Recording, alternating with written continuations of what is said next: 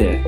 It's Dr. Paul Donovan here, and this podcast is titled Bosses Behaving Badly. And that's right, this podcast is going to specifically look at what it is that bosses do when they behave badly, uh, what it looks like, how it appears behaviorally. But we'll also look at why it happens. How come bosses behaving badly is so extraordinarily prevalent? And then finally, we'll look at what to do about it. Now, I'm speaking to you now as if you were in both chairs. So, in, if you're listening now, then there's a reasonable chance that in some context you might be the boss. In fact, if only if only it relates to even getting home at night when you've got small children, you may well be the boss there. If nothing, if nowhere else. But in fact, many of us are bosses elsewhere as well. And some of you listening are actually bosses of large numbers of people. And so this information is going to be very valuable no matter what angle you're looking at it because it can give us insight into this poor behavior, which has far reaching implications. And, uh, and then, of course, some steps on how to actually prevent bosses behaving badly. So, to start with, I'd like to tell you a little story. I was working with this particular client. They were a technology company providing certain applications on a platform into the world of logistics. And uh, they were a small, medium, they were a medium sized company, I think around 500 in size. And um, they were successful. And they they they were owned by a parent company actually in the Europe, and it was from that parent company that they received most of their product. This organization here in Australia was busy bringing that application into organizations who provide logistics solutions. So that's the context. I was working then with the executive team, and I had the opportunity to sit and watch and listen and provide some feedback to their executive team meetings. Those meetings happened once a month and were, excuse me, around five hours in duration each time. So, look, hey, the meetings were relatively unremarkable. In fact, if I describe them in any way, I suspect they were relatively flat. I did give some feedback, I assisted them to become uh, more interrogative within their meetings. But there was clearly a challenge around this kind of robust conversation happening within those meetings. Meanwhile, I was sitting with a number of the individuals within that team in between the meetings. And that's where a different kind of picture emerged. Because it turned out that actually the general manager of the organization, who behaved beautifully actually within the meeting itself, behaved not so well in between the meetings. And so he had a habit of um, getting upset, raising his voice, um, giving orders in a very abrupt manner, and in fact, sometimes even described as having mini tantrums. So that's what was going on in between the meetings. In fact, once when I arrived there, uh, I came in at the end of one of those meetings and I could see that the general manager was red in the face and was gesticulating very uh, strongly and was visibly upset. So, all of this was happening, but as it turns out, it was having an impact on the meetings, which were relatively flat. And so, um, and of course, as the time when I, I began to understand that there was, in fact, a lack of psychological safety within that, within that room and within the executive team, which meant that the, their conversations didn't have the usual robustness and vitality that you might expect from an executive team. So it was a real dilemma. And in fact, what happened, in, uh, interestingly, was uh, one of the bosses from Europe uh, popped in and um, to Australia. It was a planned meeting, but what did happen, which was unplanned, is he had some meetings with one or two of the executive team members without the general manager there. Well, as you might expect, a few things started to come out because that particular European boss was an excellent listener. So that European boss, um, she started to get the picture that the behavior of the general manager, well, wasn't all that easy. So she then turned to the general manager in a subsequent meeting and said, Look, I've got this feedback. Well, I want to tell you that the end of this story is a happy ending because that general manager really did use that crisis, and it was a crisis for him, to begin to behave quite differently with his team. But I have seen cases where quite the opposite has happened. And in fact, general managers have left abruptly.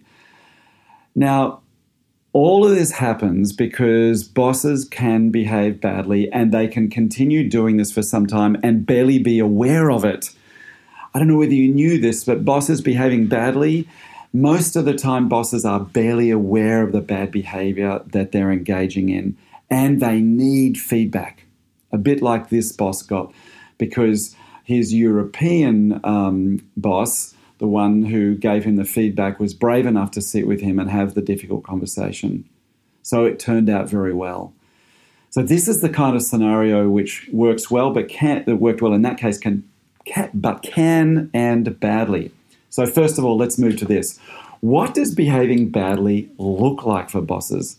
Well, you know, I could probably give you my own list, but I want to let you know that some fantastic research was done by two people, Pearson and Porath, in a wonderful book published just a few years ago called The Cost of Bad Behavior. And there they make a rather interesting list of what people do when they act in an uncivil manner. For instance, here's a few examples of the things that they do. Um, they fail to return phone calls or respond to emails. They might shut someone out of a network, exclude them from certain meetings. They might send bad uh, news through emails so that they don't have to talk about it. Um, they might check their emails or phone in meetings and do that routinely. Um, show up late for meetings or leave early without explanation. Um, show little attention to others' opinions, or even get irritated when someone asks for a favor. Gosh, the list is long, and frankly, I could keep going. What was most interesting, though, to me about this research is guess what? Where, in what direction was this uncivil behavior happening? Well, the vast majority of it was happening from people who were more senior, and the behavior was directed to those who were less senior. In other words, this was the behavior of bosses three times more likely to be happening from people who are more senior um, acting downwards.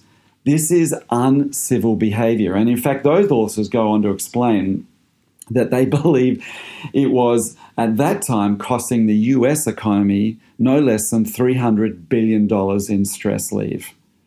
This is what makes workplaces really stressful to be in is uncivil behavior. And a good deal of it is done by senior people towards those who are un, who are who are less senior.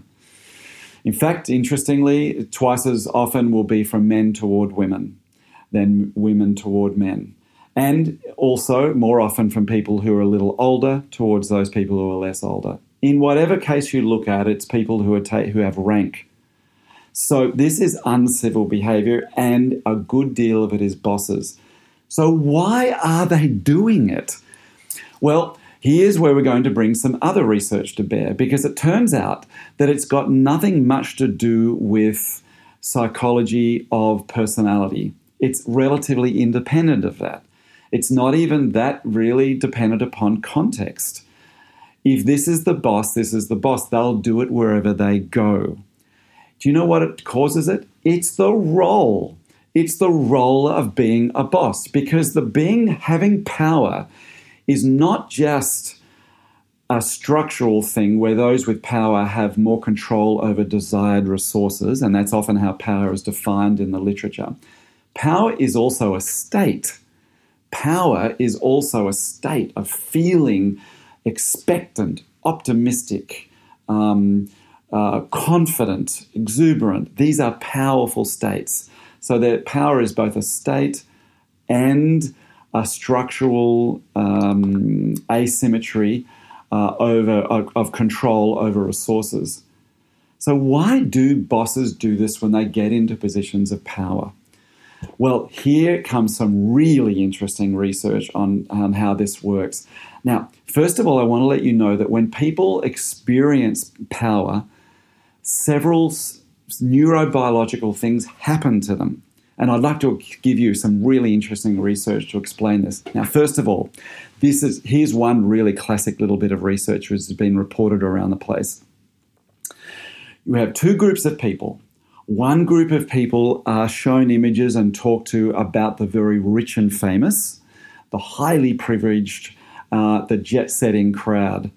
The other group is shown images and talked to about the very poor and the marginalized, the underprivileged within our community and within our society. Okay, we got that. Two different groups, each group showing quite different images and and uh, encouraged to think about society in, in and those parts of society in different ways. So the group, both groups then are then shown a 12-step ladder on a diagram. Actually, not a real ladder, a diagram of a 12-step ladder. And they're asked to do this simple thing. Score where you are on the ladder of life.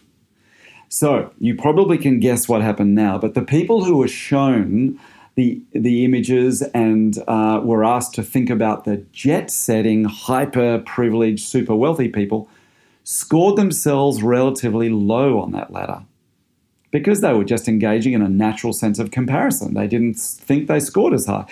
But those people who were shown really high level, uh, shown the really uh, underprivileged people, well, they scored themselves higher.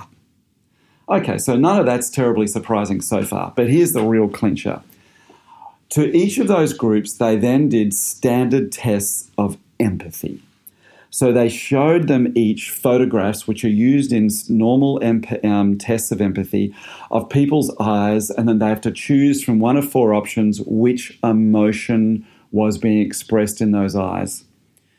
So here's the kicker the people who put themselves higher on the ladder that is, they felt more powerful, were significantly less able to accurately read emotions in others. Their capacity for empathy dropped. They were simply less able to read the emotions of others if they felt powerful. So it's not, and it's not the only thing that happens to us when we experience this sense of power also we become very much more it's very much more difficult for us to get into the shoes of another and this has been tested in all sorts of ways to take the other's perspective one really interesting um, a, uh, experiment done to show this is they of course uh, have two different groups and one group is feeling powerful and the other group not so powerful then they ask both groups can you write an e on your forehead so that a, a person who is looking at you can read the letter E properly and easily. Guess what? Those who felt more powerful were three times less likely to be able to write an E on their forehead in the way that it was required for somebody standing opposite them to read that E. Those who felt less powerful were far more likely to be able to take the perspective of the person opposite them and write an E on their forehead that was easily legible and readable. So it wasn't upside down or back to front for them. So, oh, hey, there's so many experiments. All I want to tell you is that guess what? When we have feelings of power, something neurobiologically happens to us, and we become less able to bring our attention to others in skillful manners, in a skillful way. We lose the very skills that have tended to enable us to draw power to us because we've been helpful to others, we've read what others have needed, and we've given them help them along the way. Uh, these are the things which tend to draw power to you. But once we get powerful, our ability to sustain those others orientated skills drops away. So if you're looking at your boss thinking, why is he such a jerk? I want to let you know that that may be the voice of naivety. Because if you are also a boss, then there's a good chance those underneath you are looking at you saying the same thing. It is very challenging for when we have power to keep our others focused. It's not impossible, but boy oh boy, the impact and the effect of power on us is so pervasive and so insidious, it's so difficult to be aware of. We begin to behave badly. So, here's the extra bit I want to give you about behaving badly. Those bosses who already have feelings of inadequacy or who have doubts about their capability, they're the ones that can become especially poorly behaving. So they start to behave in ways that help them feel a little bit powerful. They might start ordering people around or blasting off emails to people or becoming rather more aloof and critical, as an example, or, or, maybe just distancing themselves from difficult conversations and therefore anesthetizing themselves to all those awkward feelings. Whatever it is, bosses who already feel inadequate are going to engage in strategies that help them feel better and anesthetize themselves to their niggling, nagging sense of anxiety about their adequacy. So, in other words, and then, of course, when they start feeling good, or at least lessening their nagging sense of anxiety and powerlessness, they engage all over in the same behaviors that those who are feeling powerful in the first place. They become less empathic. They're more likely to engage in behavior that is uncivil and they'll have trouble taking others' perspectives. Oh, and there's more effects, more more impacts on having behavior that I won't go through now, but there's a lot, and there's a big reason why we tend to f- behave badly when we're in power. Feeling powerful brings risks.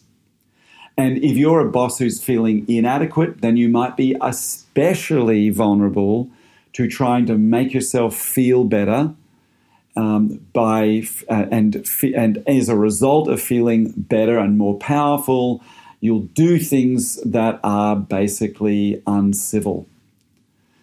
Wow. So what do we do about it? What do we do about it? How do we actually um, manage this very difficult dilemma? Okay, so there's one, there's a couple of ways I really want to share with you. First and foremost, it's going to be really important that as you in, elevate in seniority in whatever role you're in, that you must build your sense of personal power. If you do not build your sense of personal power, then you'll be asleep to how badly you're behaving. You'll be a victim to the neurobiological impact on you of having power. You'll start to behave badly. And then because you are the boss, it's going to be very difficult for others to give you feedback. Very difficult indeed. Why is it so hard? Do I need to explain that? It's very difficult to give bosses feedback. Why? Because bosses can make all sorts of decisions which affect us. They might need to approve our holiday. They might they might have some say on our bonus. They might even have a say on whether they recommend us for another job. Their performance appraisal could have impact on our pay rise. I mean, gosh, there's a whole lot of reason why giving feedback to bosses can be can feel rather threatening and difficult. So bosses are not swimming in a sea of feedback. I want to let you know that they're often rather feedback poor. It's um, it, it's not just lonely at the top; it's quiet too. And, uh, you know, that was a beautiful quote uh, from a book I love about power from Julie Diamond called Power's a User's Guide. I love the way she says that. It's not just lonely at the top, it's quiet as well. Um, they people at the top lack feedback. So, so here we go. How do we manage this? How do we manage this? Now I'm going to return back to this issue of personal power.